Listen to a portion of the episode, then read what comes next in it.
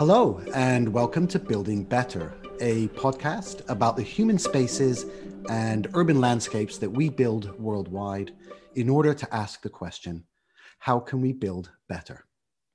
My name is Christoph Lindner, and as well as being your host for this podcast, I'm also the Dean here at UCL Bartlett Faculty of the Built Environment.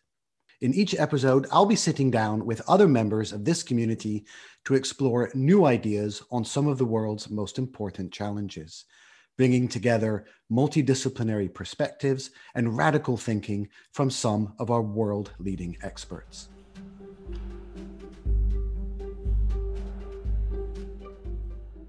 In this month's episode, I'm asking the question Does public space have a future?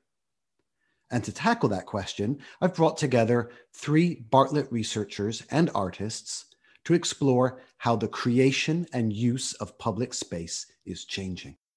Today, I'm joined by Dr. Maria Kamargianni, an associate professor of transport and energy in the Bartlett School of Environment, Energy, and Resources, and also the head of MaaSLab, an interdisciplinary research team that studies new mobility services and technologies, and collaborates with partners across the private and public sector to help create low carbon, smart city travel infrastructure. I'm also joined by Dr. Lucy Natarajan, a lecturer from the Bartlett School of Planning. Now, Lucy's research centers on public participation in strategic urban planning, with a current focus on spatial inequality, the everyday economy, and clean air. She co founded the Place Alliance, a movement promoting the place quality agenda and which provides research support to the UK 2070 Commission and the Suburban Task Force.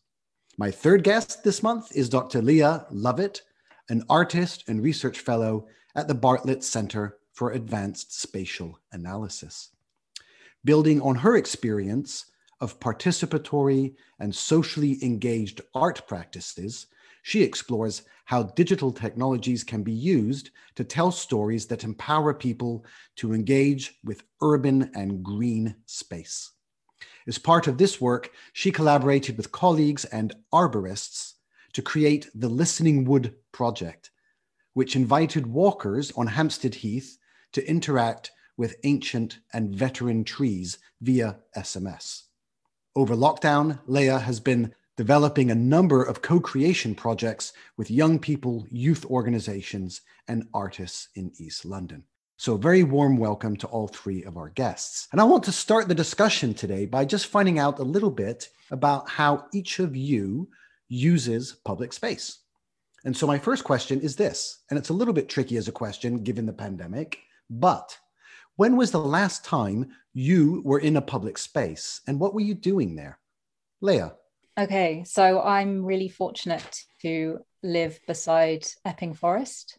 I was walking. I think, like a lot of people, I've been really appreciative of the green and open spaces in London over lockdown and having the ability to, yeah, walk and be around other people, if not interacting directly with them.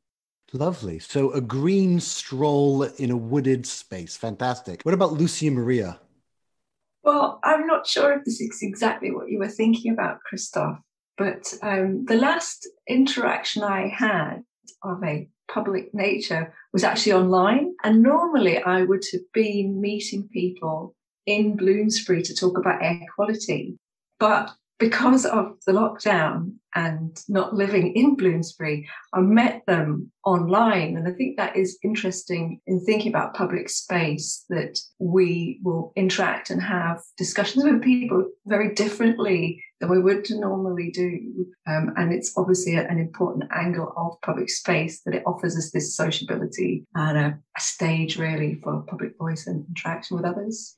Yeah, fascinating. So the possibility that digital space, Zoom space, is also a kind of public space. Maria.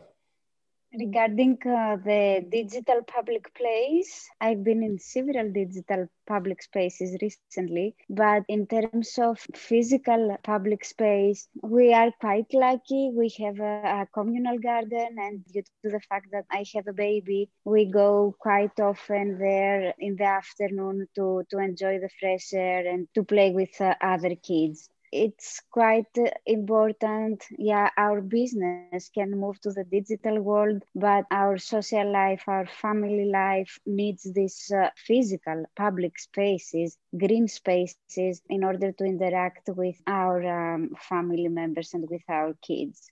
So it sounds like already we have two questions coming out of your examples. One being, what is public space? And another being, where is public space? But listening to you, I'm also struck by my own last experience of being in public space, which I would consider this morning taking my daughter to school on the tube and using public transport. And very different to Leah, who I you know, had this image of Leah walking through this beautiful landscape with trees and greenery and fresh air and solitude. And then I'm thinking of my experience underground, a little bit too crowded, not quite enough masks being worn, and everybody looking at each other rather suspiciously and uncomfortably. It seems like there's a multitude multitude of different kinds of public spaces that we're all trying to access right now during the pandemic. And I guess the question for me is when we're in these kinds of spaces, how do we know that they are public spaces? So, what do we mean by the word public? feel like I should correct a slight misnomer there of me walking in solitude because I also have two young children. So they're more like walks with regular whining. But just to pick up that question around what public space is, it's something that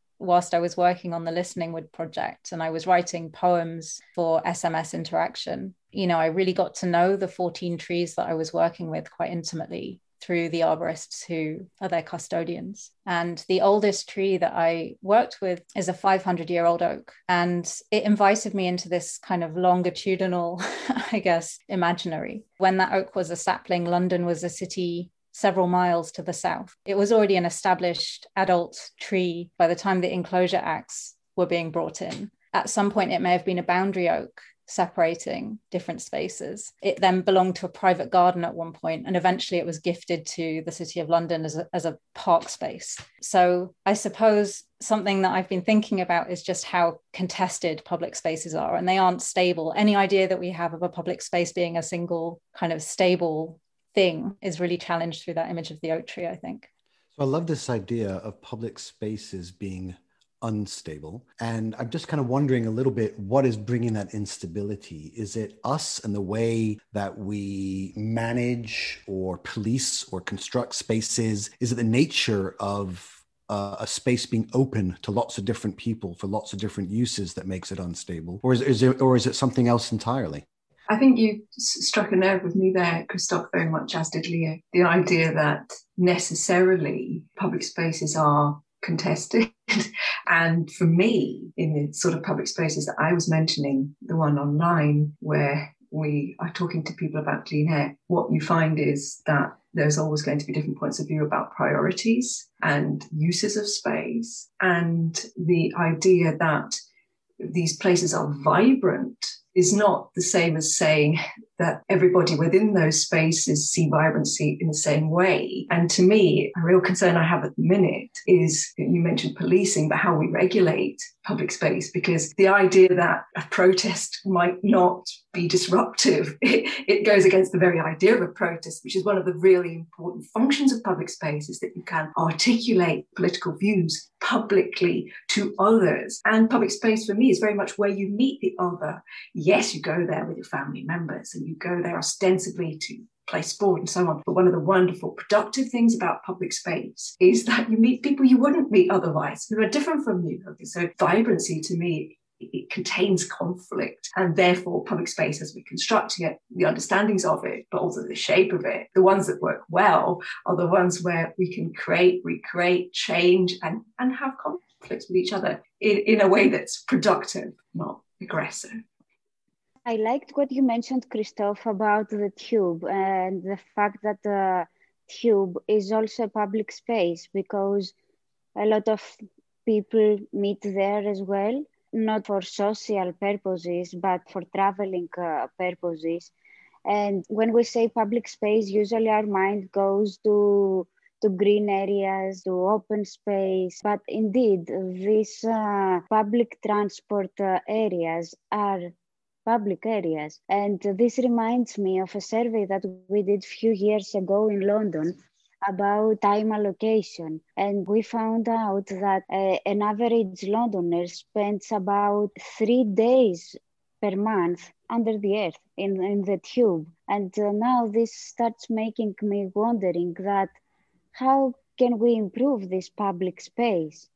How can we improve the air quality, make it nicer, cleaner, yeah, that yeah, absolutely. So that's a fascinating statistic that, you know, Londoners, and I'm sure this is true of people who live in, in cities all around the world, spending a few days a month of their time underground or in buses or, you know, in some way commuting and moving around the city. So we so we have different kinds of public spaces. We have open spaces like parks or squares that maybe we are trained to recognize as open public spaces where different kinds of people can congregate, where we can bump into and interact with others, including strangers and people who are different from us. And then we have public spaces, maybe like public uh, transportation, which are much more functional and they're a necessity. They're a way to do something or get somewhere. And I think the attitude in those spaces is often very different, right? So in tubes and crowded buses, people are maybe not quite so interested in interacting with others and and, with strangers. And I guess what I'm wondering is um, how do we know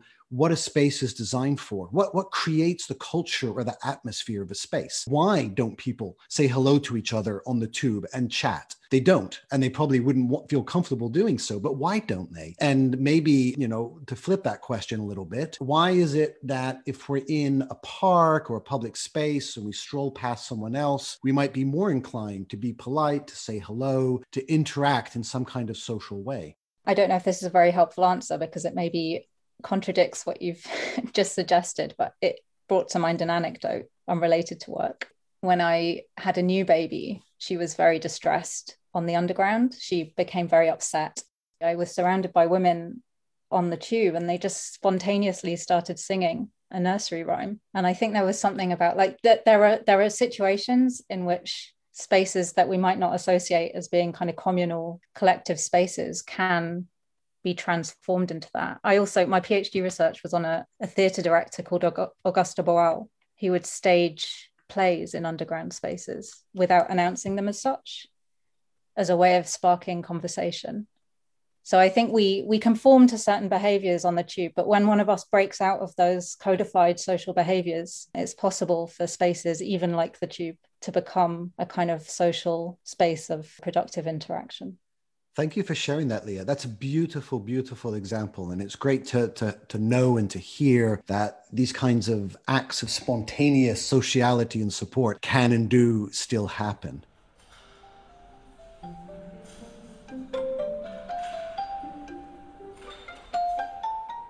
What about spaces like public squares? You know, there are a lot of them in London, just as there are a lot of parks. It seems like during the lockdown of the last year, these public squares are being used more and more for polit- a very particular kind of activity, which is political protest. In terms of uh, what works in, in the urban form, to encourage vibrancy. A lot of the literature talks about the ability for people to manipulate elements within an environment. So take a square where all the seats are bolted to the ground. That won't work as well as a square where people can move chairs around. That's a classic urban design example of how you make spaces. So these adaptable spaces that are visibly able to be reshaped by people as they use them, encourage sociability. There's also a lot of evidence around uh, actually green space and natural environment making us feel a stronger attachment with a place uh, and a space so that we'll feel more comfortable there. There's a, a, lot of work which is beyond my expertise around massing and form and heights of buildings and the details of those and how they can shape, for example, the, the actual environment in real terms, you know, uh, how windy it is, how warm it is, and so on, how comfortable we feel physiologically in a space. There's a, you know, there is an urban design component, but I think overall, what I've read suggests that that will always be overlaid with a much stronger factor of social uh, influence that just human beings, the way we are, we, we tend to respond not only to buildings and environment, but to people and to the natural environment around us. And uh, from um, an urban design perspective, usually in most cities, the squares are the, the point where people meet all together for social activities. Either these are riots or to celebrate something. And the transport system, the network, is also designed like this to connect all the nodes, all the areas with this central point where people meet that usually is uh, a square. Leah. Just thinking in terms of Trafalgar Square, I think it also plays a really important function as a sort of living room of the nation. It plays an important role in staging national identity, I think. It's a kind of space that, that invites attention. So maybe it, it becomes a strategic site of protest because, yeah, it's kind of strategic location near to the, the crown and the state makes it, uh, invites certain kinds of performance. And I suppose that w- was what I was getting at with the anecdote I think the way that we perform spaces is as important as the way that they are staged. Leah, you have, I think, uh, uh, you seem to have a fairly optimistic view of what public space can do and seem to be able to identify a lot of value in, in the kinds of activities and performances that public spaces can allow. So I, I, I, want to push back against that a little bit just because I'm a, I'm a more pessimistic person. And we might feel encouraged or safe or able to express ourselves and perform our politics or our identities in a public space. But I do wonder about the culture of surveillance that increasingly surrounds public spaces CCTV, the monitoring of personal data via your phone, the capturing of your image, the mediatization of any large um, group uh, event that happens in a public space. I wonder about this kind of apparatus of security and surveillance that increasingly organizes and controls public space. Does that not rub up uncomfortably against this more optimistic utopia? Utopian social vision of space. Yes. And I think when I speak about performance, I should probably qualify that's not necessarily just a kind of joyous, jubilant image that I have in mind. And nor do I think it's it's not necessarily easy. It's not easy for people to do that necessarily. Spaces uh, like Trafalgar Square are not equally accessible to all people all of the time they're not. Nor, nor are spaces like the tube for that matter. You know if you're a woman traveling on a crowded tube potentially there's a different set of risks. So i use performance within a kind of frame of thinking about activism and how we enact rights of access but that doesn't mean that they're easily won. And surveillance for sure can be a way of regulating how bodies operate in those kind of spaces. So yes i agree with you so, you brought up uh, the question of safety in public space. And here in the UK and around the world, there's a lot of thought being given right now to what happened to Sarah Everard in London. And it's brought out a lot of discussion and sharing of experiences of people, especially women, not feeling or being safe in public. And I kind of wonder about that side of public space the idea of space being something that is potentially hostile, that can expose you to danger. And there's a lot of debate at the moment about how do we respond? How do we make public space safer for everyone? And right now, especially for women. Do you have thoughts on that? Probably it's not the public space that we should blame per se or the way it is designed, but I think this is related to people and people's behavior. So we should probably cultivate respect to people and not only to women or uh, any other population groups, but to everyone. And if we start cultivating this nature of respect, then I think this will automatically transmit it to public space as well. I think there's a, a lot in that. And I think my greatest fear is that we let the fear of risk control what we do. For example, special protected zones for women. Wouldn't that be horrific? What we want is a change in culture so you feel safe everywhere. And that can only happen when everybody gets behind it. So it's not for women to change their behaviors, it's for society to understand and recognize and be ready for situations that may and hopefully may not occur, in my view. And I, I think that, as you say, Maria, then the built environment and the public space that are created are not in themselves the responsible parties, but it's the people moving within them, and perhaps too how our uh, governance cultures operate. I mean, how much say do we have over the design of the built environment and what amenities are there for us is, is equally important to our sense of belonging in a place as the cultural performance of it. So there's some great work by my colleague uh, Yasminah Beebeejaun, who also works in planning, who's looking at the, the value of bringing women into planning and design stages to make sure that things that might not be thought about by people who may not have those experiences are taken account in the designing of those spaces. I think that's really important. So, Lucy, you're, you're advocating for more involvement of women's voices, women's experience in the design of cities. Why isn't that already happening? Why, why, why aren't we already well down that road and already valuing and incorporating the voices and experiences, not just of women, but of all people who have a place and live in cities?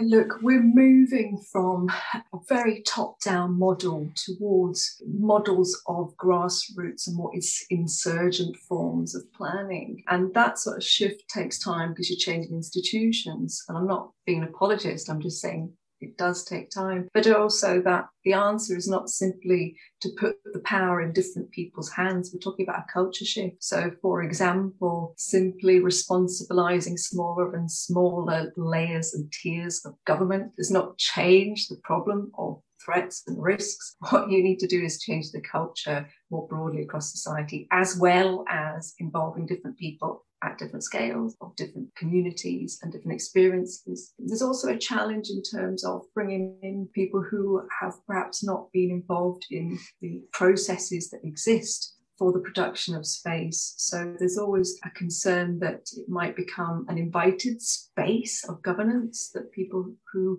are being brought in are simply brought in as tokens um, and not really heard. So there's there's a shift in not only the thinking on both sides. Those who've been working a top-down way need to shift to more bottom-up, but those who've been who've been outside of the governance networks that produce spaces are also on a steep learning curve at times and are working as well very hard to change the processes. So there's a lot of work to be done, and this kind of, in my view, accounts for the reason we're not already seeing much more of this sort of diversity of voices within the production space that we would like to see. But we have moved a great, we have moved a great deal recently, and I think there's much more awareness of the need for it, which is wonderful.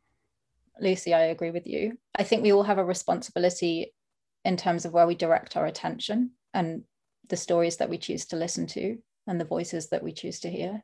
I've been doing work recently with young people in Newham and sharing the memory map toolkit which is created by a colleague of mine, Duncan Hay in CASA. And through sharing knowledge and resources, the young people created their own youth map of the borough. And that's ended up becoming a really kind of useful resource. Maybe also kind of bringing it back to the trees, if I may. When I went into that project, I thought I was going to be gathering stories of people connected to the trees. And the more time I spent with the trees and with the arborists, the more I realized that the trees had their own stories to tell. There's a leaning pine on Hampstead Heath that was brought back to the UK as a seed from Ravenna by a, an industrialist called Turner, who was on a grand tour. And that tree turned into a, a pine that was sketched by Constable, and it's got this incredible heritage value. But in my research, I discovered that soon after he took the seed, there were there were massive forest fires that destroyed many of its close relatives in Ravenna. And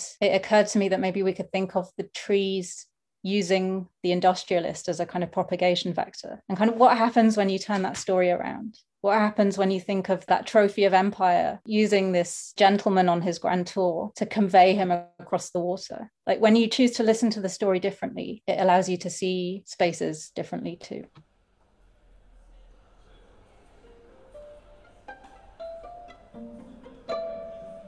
So you're listening to Building Better, the Bartlett podcast, a podcast brought to you by the Bartlett Faculty of the Built Environment. If there's a question about life and research at the Bartlett you would like us to answer, email us at bartlett.coms at ucl.ac.uk or you can tweet at Bartlett UCL. In today's episode, we're asking Does public space have a future? So it makes me wonder about the phenomenon of pseudo public space. So, spaces that may present themselves as being open to the public, designed for the public, but are in reality private or privatized, or the reverse. You know, private spaces that actually function well as gathering spaces for the public. And I'm wondering, in your experience, how have you come across pseudo public spaces?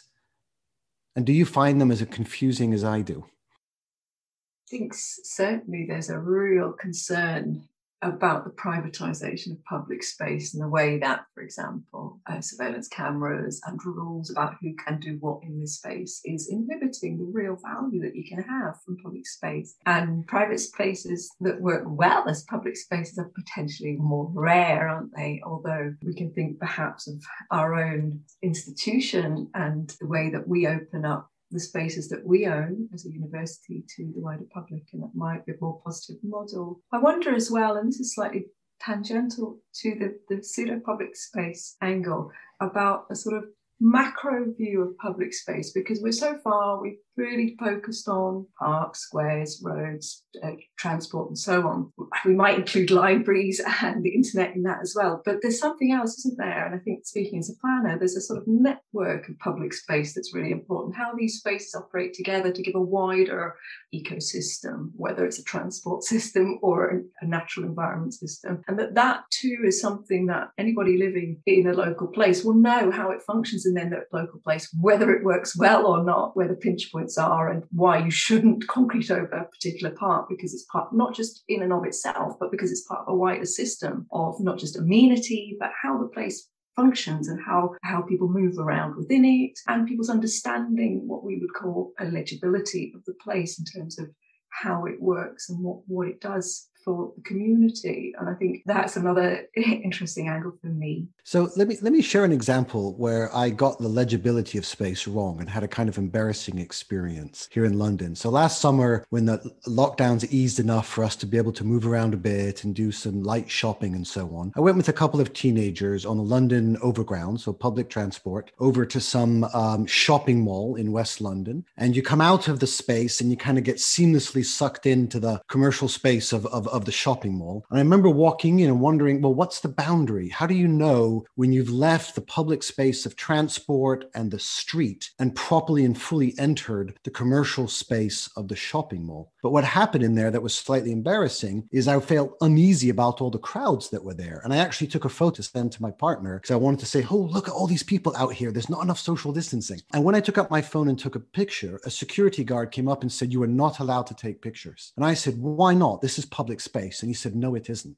And I went home and I looked it up on the kind of terms and conditions of the of the website of the mall. And it said, absolutely, photography is not permitted on this private space. I was very confused. I did not read the space well. And I had quite an uncomfortable exchange with that security guard. But what's going on there? Um, what's what's what what are the real dynamics at work, do you think? I've had similar experiences, Christoph, in terms of yeah, where where you're allowed to photograph and the rights of photography which exist on a public highway versus those that don't exist in a shopping centre, and then the sense also that you are particularly photographed within a shopping centre. So there's a kind of an imbalance there in terms of who gets to kind of do the capturing of the images. It's really challenging if you're making public artwork, I think, the kind of limitations on spaces that fall under that kind of private or pseudo public banner.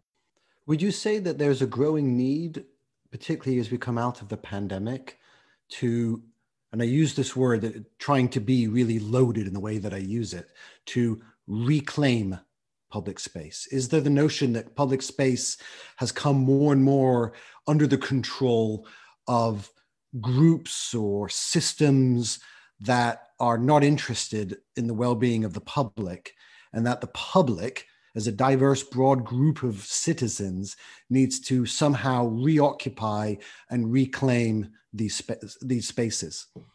Lucy you're nodding? I, I very much agree with that.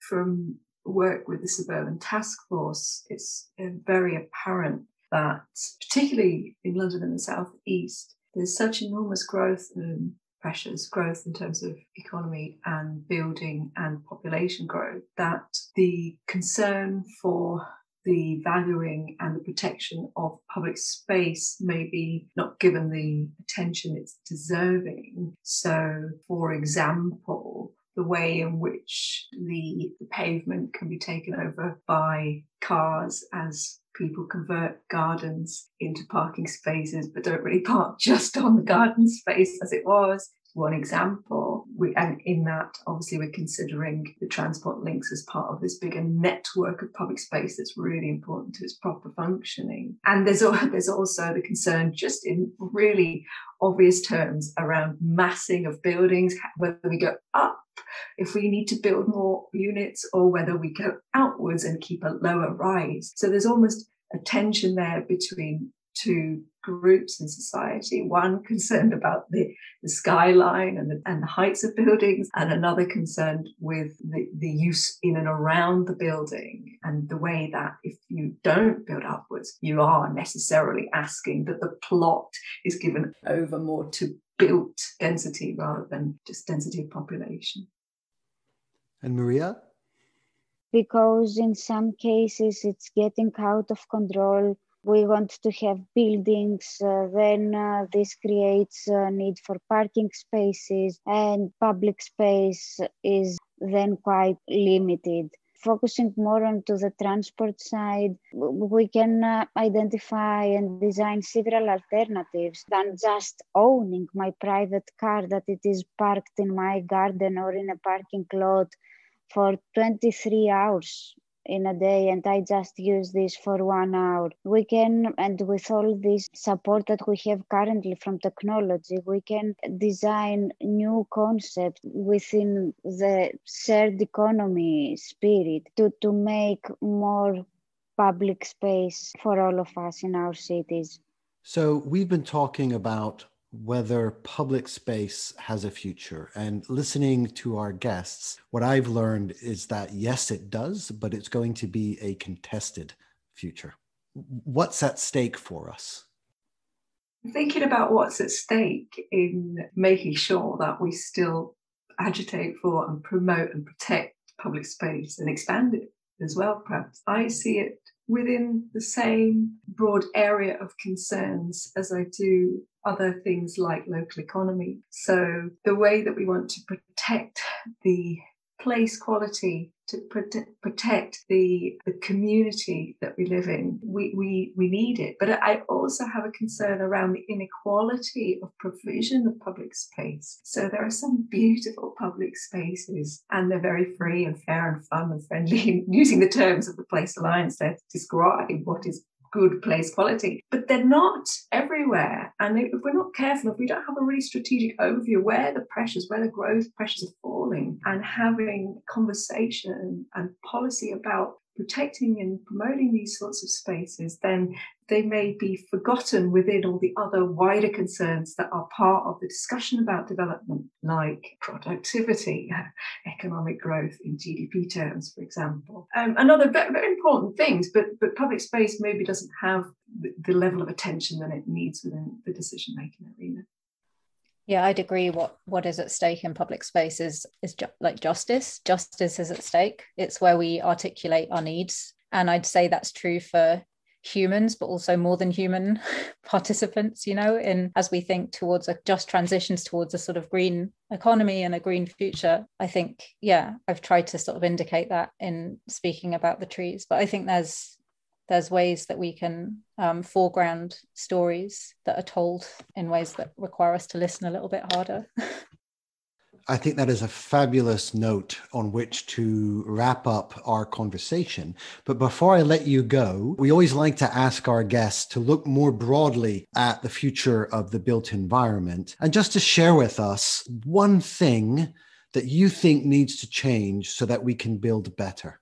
I'm sure that you'll anticipate that I will say this. We need to listen more to communities and having them involved in the process of building from the start throughout and beyond, not trying to pigeonhole them into one part of the development process, but to, to keep talking to communities as things change.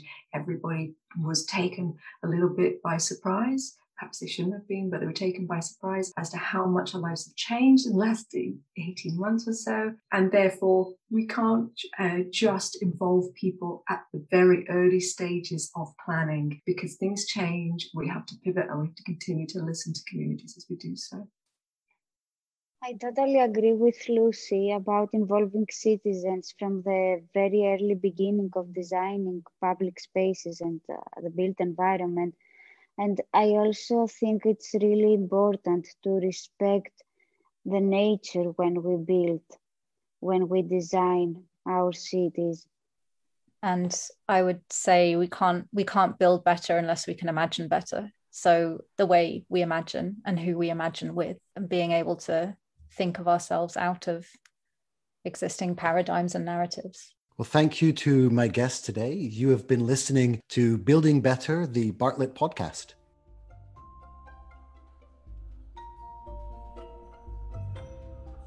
This episode was presented by myself, Christoph Lindner, produced by UCL with support from the Bartlett Communications team, and edited by Karis Bradley.